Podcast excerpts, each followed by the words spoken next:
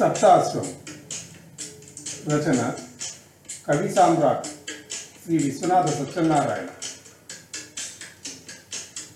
విప్లవం ఎప్పుడూ తరంగాలు తరంగాలుగా వస్తుంది. ఒక దేశంలో ఒక కాలంలో పరిస్థితులు బాగుగా ఉండవు. ఈ బాగా లేకపోవడానికి హేతువులుగా కొందరు అధికారులు కనిపిస్తారు. ఇది రెండు తరంగాల నడుమ జరిగిన కథ. ఇక వినండి. సప్తాష్టం నూట యాభై ఏండ్ల క్రిందట ఒక దేశంలో ఒక విప్లవం జరిగింది. అంతకు పూర్వం ఇటువంటి విప్లవాలు ఆ దేశంలో మాత్రమేమి ఎన్ని దేశాలలోనైనా సరే జరగలేదని లేదు. తరువాత జరగలేదని చెప్పడానికి వీలు లేదు. అసలు మానవుని చరిత్ర అంతే. విప్లవముల యొక్క సమాహారమే ఒకప్పుడు ఒక దేశంలో జరిగిన విప్లవం ఒక మాదిరిగా ఉంటుంది. ఇంకొక దేశంలో జరిగిన విప్లవం మరొక మాదిరిగా ఉంటుంది. అట్లాగే కాలాన్ని బట్టి కూడా విప్లవాల స్వరూపాలు మారుతూ ఉంటాయి. ఇంత కాల భేదం ఉన్నా దేశ భేదం ఉన్నా విప్లవ స్వరూప భేదం ఉన్నా జరిగేది ఒక్కటే విప్లవం. ఎప్పుడూ తరంగాలు తరంగాలుగా వస్తుంది. మూడు నాలుగు తరంగాలు కలిసి ఒక విప్లవం అవుతుంది. ఒక దేశంలో ఒక కాలంలో పరిస్థితులు బాగుగా ఉంటుంది ఈ బాగా లేకపోవడానికి హేతువులుగా కొందరు అధికారులు కనిపిస్తారు. ఒక విప్లవ తరంగం లేస్తుంది. ఆ అధికారులను నాశనం చేస్తుంది. విప్లవ తరంగం అంటే వాళ్ళు కొందరు మనుషులే. వెంటనే మరి ఒక విప్లవ తరంగం లేచి మొదటి తరంగాన్ని హతమారుస్తుంది. ఇట్లా రెండు మూడు ఆవుకులు జరిగితేనే కానీ ఏ విప్లవము పూర్తిగా సర్దుమనదు మొదటి విప్లవ తరంగం నాటి దుర్మార్గాన్ని సంహరించడం కోసమే కదా అవతరించింది. ఆ తరంగాన్ని మరొక తరంగం ఎందుకు సంహరించింది అని ప్రశ్న. తరంగం లేని స్థితి మొదటి తరంగానికి దుర్మార్గంగా ఉన్నదని ఎలా అనిపించిందో రెండవ తరంగం మొదటి తరంగానికి అట్లా అనిపించింది. అట్లాగే అనిపిస్తూ ఉంటుంది. సముద్రంలో తరంగాలు వస్తూ ఉంటాయి. ప్రతిదీ ఒడ్డుకు వస్తుంది విరుగుతుంది. ఆ తర్వాత వచ్చే తరంగం తాను విరగని దానికి మళ్ళీ పెద్ద ఎత్తుగడ ఎత్తుతుంది. సముద్రపు తొడ్డున మనం నిలుచుంటామా? దాని ఎత్తుగడ చూస్తే ఇంకేముంది? మన మీదకి వచ్చి వ- పడ్డదనుకుంటాం. అది అంత ఉధృతంగా వచ్చి మొదటి తరంగం విరిగిన చోటే తాను విరిగి ఊరుకుంటుంది. ఇది రెండు తరంగాల నడుమ జరిగిన కథ. మొదటి తరంగం లేచి ఆ పూర్వులలో కొందరు దేశద్రోహులని వారిని సంహరించింది. ఈ తరంగం నాయకులున్నారుగా కొందరు. తరువాత తరంగం లేచి ఈ నాయకులందరినీ పట్టుకున్నది. తత్పూర్వ నాయకులు మహానుభావులని వాళ్ళను సంహరించినందుకు ఈ ప్రథమ తరంగ నాయకులకు రెండవ తరంగపు నాయకులు బందీ చేసి వాళ్ళను ఉరితీసిన కథ ఈ కథలో ఇది ఒక ఉపాఖ్యానం. ఆ దేశాన్ని బట్టి మనుషుల పేర్లు మారుతవి.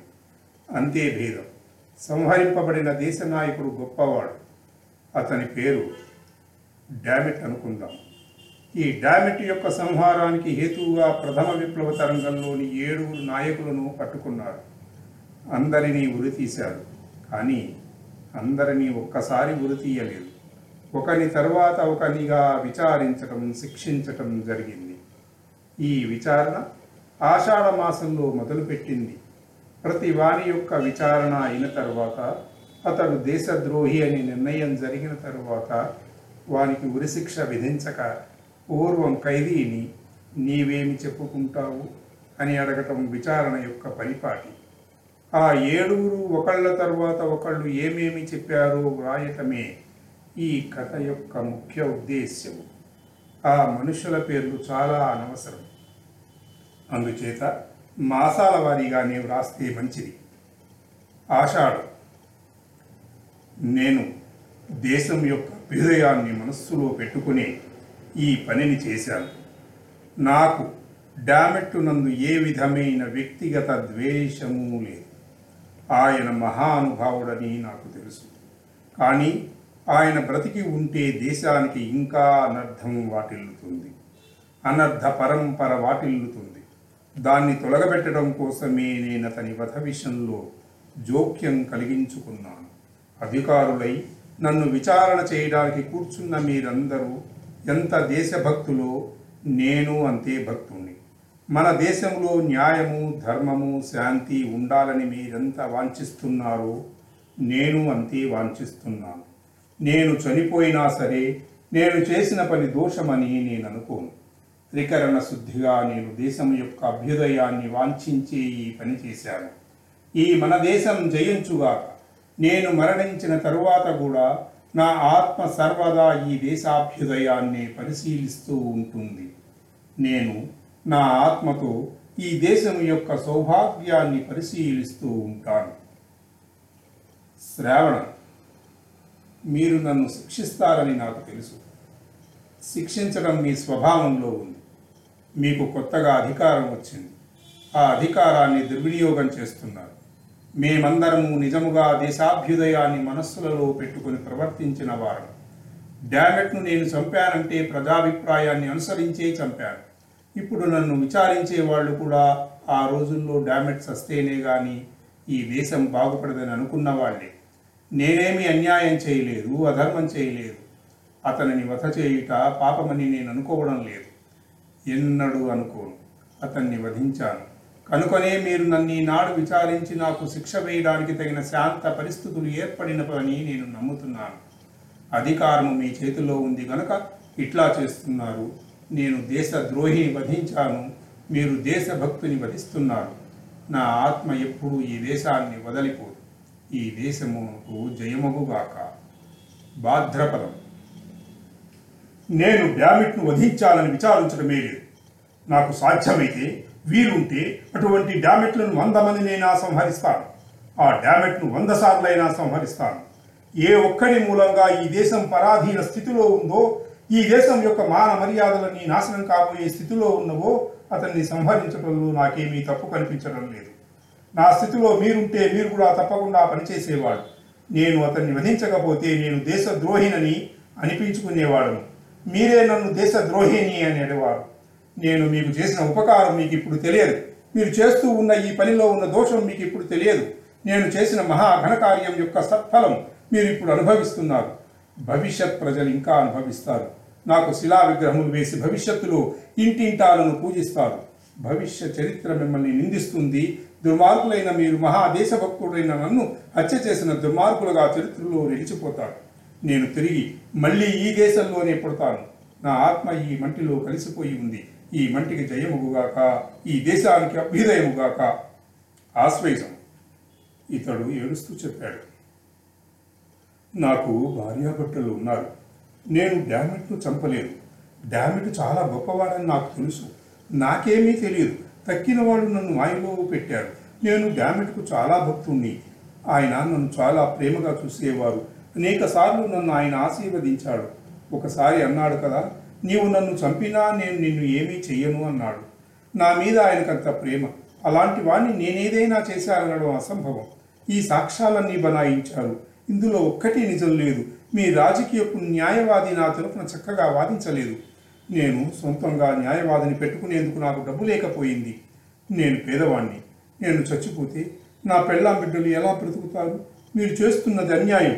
అని ఏడుస్తూ ఉంటే న్యాయాధికారి బలవంతంగా రక్షక భటులచే అతనిని క్రిందకి లాగించాడు. కార్తీకం నేను చెప్పవలసింది ఏమీ లేదు. నేనొక్కటే చెబుతున్నాను. నేను దోషినిగా అంగీకరిస్తున్నాను. అప్పుడు డామిట్ను వధిస్తేనే కానీ దేశానికి అభ్యుదయం జరగదని నేను అనుకున్నాను. అంతదాకా ఎందుకు? ఇప్పుడు మమ్మల్ని అందరినీ ఉరితీస్తే కానీ న్యాయం జరగదని మీరు అనుకోవడం లేదా? అప్పుడు అలాగే మేము అనుకున్నాం. రేపొద్దున మమ్మల్ని అలా మీరు శిక్షించినందుకు ఇంకొకళ్ళు వచ్చి మిమ్మల్ని శిక్షించకూడదా?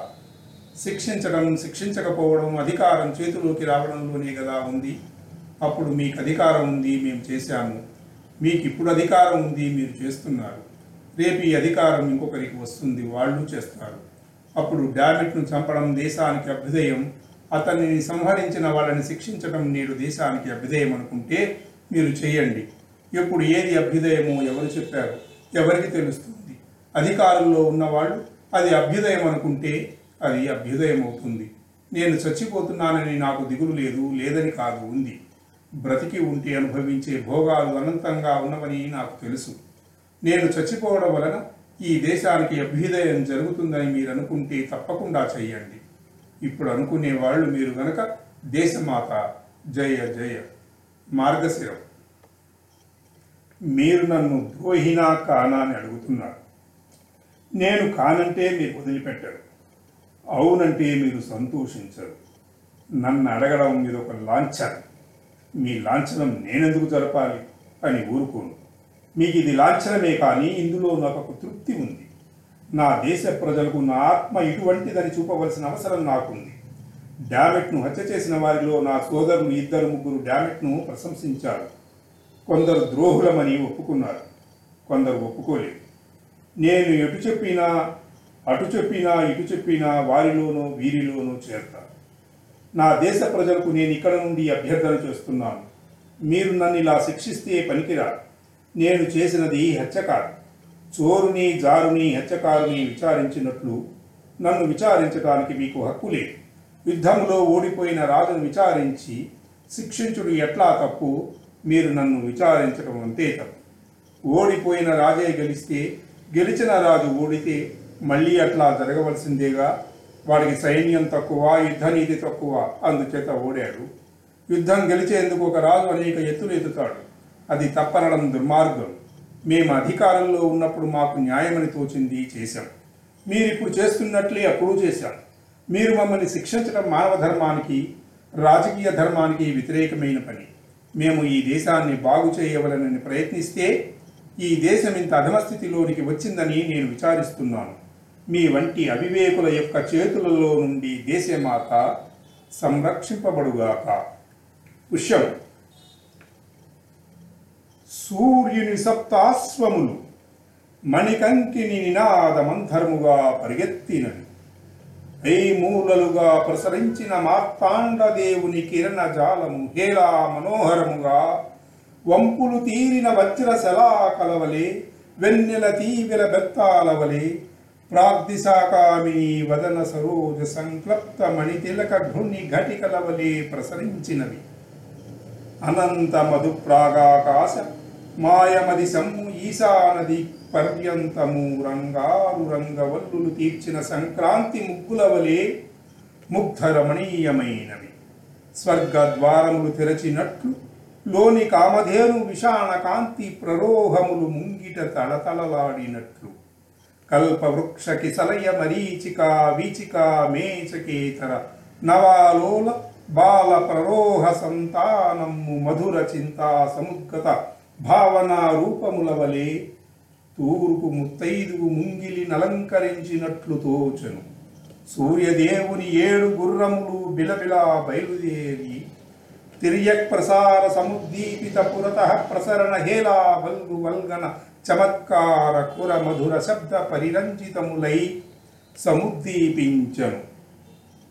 మాఘము ఏడవ వాడికి చెప్పాను నేను దోషినో కాను నిర్ణయించవలసింది భగవంతుడు. మీరు విచారించవచ్చును శిక్షింపవచ్చు. దోషమేమీ లేదు. నేను ఈ లోకంలో బ్రతికి ఉన్నాను అది ఇంతవరకు మాట. బ్రతికి ఉన్నాను గనక కొన్ని పనులు చేయాలి చేశాను. నేను చేసింది తప్పనుకుంటే నేను చేసి ఉండను. నేను అనుకున్నది తప్పు మీరు అనుకున్నది ఒప్పు కావడం సాక్ష్యం కాదు అయినదేదే అయిపోయింది. నన్ను బ్రతికించండి అని మేము బ్రతిమారను. బ్రతిమారినా మీరు బ్రతికించేది లేదు. ఆ బ్రతికించడం మీ చేతుల్లో లేదు. మీరు ఇంకెవళ్ళ చేతుల్లోనో ఉన్నారు. వాళ్ళు మరింకెవళ్ళ చేతుల్లోనో ఉన్నారు. ఆ అసలు చేతులు కాల ప్రవాహాన్ని డామెట్ను చంపానని నేను అనను దానికి కారణం కాలపురుషుడు అతడు సర్వాధికారి. అప్పుడు నా చేత అట్లా చేయించాడు. ఇప్పుడు మీ చేత ఇట్లా చేయిస్తున్నాడు. కాదు ఈ దేశానికి అభ్యుదయం నేను కోరుతున్నానంటే నేను కోరితే జరుగుతుంది కోరకపోతే జరగదా? నా వంటి వాళ్ళు ఎంతమంది చచ్చారు? ఇంకెంతమంది చస్తారు? అందరూ నాకు మళ్ళీ నేను చావక్కర్లేదు. ఎవడెట్లా చావవలసి ఉంటే వాడట్లా చస్తాడు. కొంత మీ దయ వల్ల నేను ఇట్లా చస్తున్నాను. నా ఆత్మ ఈ దేశాన్ని పట్టుకొని ప్రాకులాడాలని నాకు లేదు. అసలు ఇంకా ఈ దేశం ఎందుకు? అసలు ఒక దేశం ఎందుకు? అవునో కాదో మనకేమీ తెలియదు. నాకొక్కటే చింత. తరువాత ఏమిటో నేను ఇంతవరకు విచారించలేదు. మీరు పెందరాడే నన్ను ఊరి తీస్తే తరువాత ఏమిటో నేను తెలుసుకోవడానికి అప్పుడైనా వీలవుతుందేమో చూద్దామని ఉంది. నమస్కారం. ఇదండి కథ. సప్తాస్యం